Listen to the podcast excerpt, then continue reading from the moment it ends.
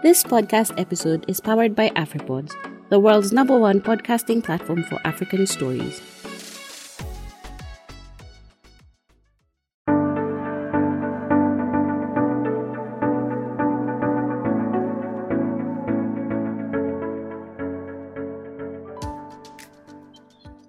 Welcome to another episode of the Kenyan Wall Street Podcast. So my name is Ali Mwakaneno Gakweli, and I'll be your host for the show. So with me, I have uh, Takuma Terakubo, the CEO and general partner of Uncovered Fund, and we want to talk about funding in Africa startups. Uh, for those who haven't interacted with Uncovered yet, Uncovered is a, a VC fund co-founded by by Takuma that is focused on supporting African startups, especially in the early stages. Welcome to the show, Takuma. Thank you very much. Just to get to know you, uh, tell us a little bit about Uncovered Fund and some of the work that you've done in supporting the African startup ecosystem. Okay, so Uncovered Fund is a, a Japanese venture capital focused on African startups. We focus on seed to early stage startups and then investing from 50,000 US dollar to 200,000 US dollar. Uh, is that uh, the first time when we invest uh, to the startups? And then we're to follow investment uh, for uh, 500,000. It's depend on how much startup growing. Uh, also, our LP is mostly like Japanese corporate, and the purpose is making some business in African market with the local startup together. So you know, uh, a lot of industries now, you know, uh, changing to you know connecting to the uh, digital internet. So when the Japanese corporate start a business in Africa, also they want to you know collaborate with local tech startups. Uh, so Uncovered Fund can provide, uh, of course, finance, also you know supporting the startup business growth. Also provide some business asset and technology from Japan, and then uh, making great economy together. So this is what we are doing right now. That is really some, some great work, and thank you for um, highlighting that. But then I kept wondering because I have interacted with your website and, of course, um, some of the articles online. Why did you choose Africa over other continents? Also, show potential continents like, say, Latin America. Okay, so there's some reasons. Uh, it's uh, almost 10 years ago. The first time when I joined the venture capital, it, it was a Japanese venture capital. But before, I was worked for the Grameen Bank, uh, which is a local bank in Bangladesh.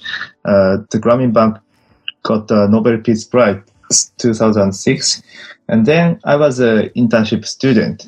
So the Grameen Bank uh, supporting the local people uh, it looks like supporting like uh, entrepreneurs. So they made entrepreneurs and then uh, supporting them. And then uh, so I thought when I make a new entrepreneur, they can make business, and the business can solve the local problems. And then the if the business growing, uh, they can hire more people. So this cycle is very very interesting for me. So uh, so that time I thought I want to start my own venture capital in emerging market. And then uh, when I back to Japan, I joined the venture capital and then invest and supported some Japanese and also Israeli startups that time, and then make some a lot of collaboration between Japanese corporate and the startup. But uh, three years ago, uh, I, thought I should move to Africa uh, because uh, no one invests in the African startup yet from Japan that time. So I made the African fund and then uh, moved to Kenya and then start investment. So that was uh, you know my story.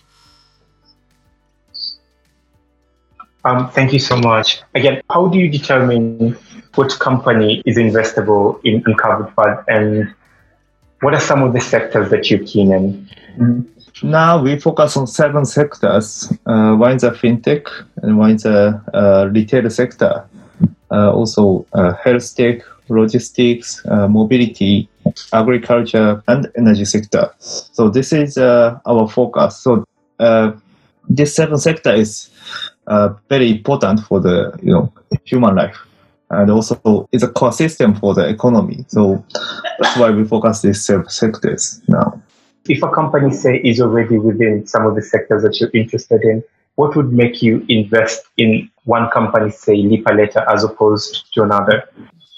One is uh, the solution, the business uh, the startup has, which can solve the local problems, is very important for me. So when we invest the startup, uh, we meet the users and then ask some interview. So the important thing is uh, how local people feeling that business is uh, good for them. So this is one. Uh, the second one is uh, the entrepreneurs. The how, how much the entrepreneur has a big vision for the future. So this is important for me. Mm.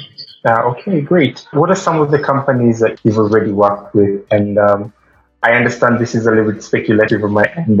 What are some of other um, startups in Africa that you might be keen in? Yeah, so uh, now I have invested five startups now. So from our fund, uh, we're gonna invest more than 50 startups. So this five startup is have a great business. Uh, so one is a, a Lipa Later. Uh, they are providing some uh, buy now pay later system for merchant and consumers. And then uh, other one is a Sky Garden, which is an e-commerce startup, but they the value is empowerment for the local shops. Uh, the other one is uh, called Gozem. Gozem is a mobility startups. Uh, they're doing business in West Africa. And there are also two Nigerian startups. One is uh, called Arexol. Arexol provides a B2B marketplace for medicine. The last one is uh, called Send. Send is a logistic startups uh, supporting you know the global trading. Right. What is your ticket sizes, and what other ways do you do you support startups apart from funding? So at the seed stage, we invest from 50k to 200k at the first time, and then uh, with supporting them, we have a mentoring every week, and then supporting the business to growth.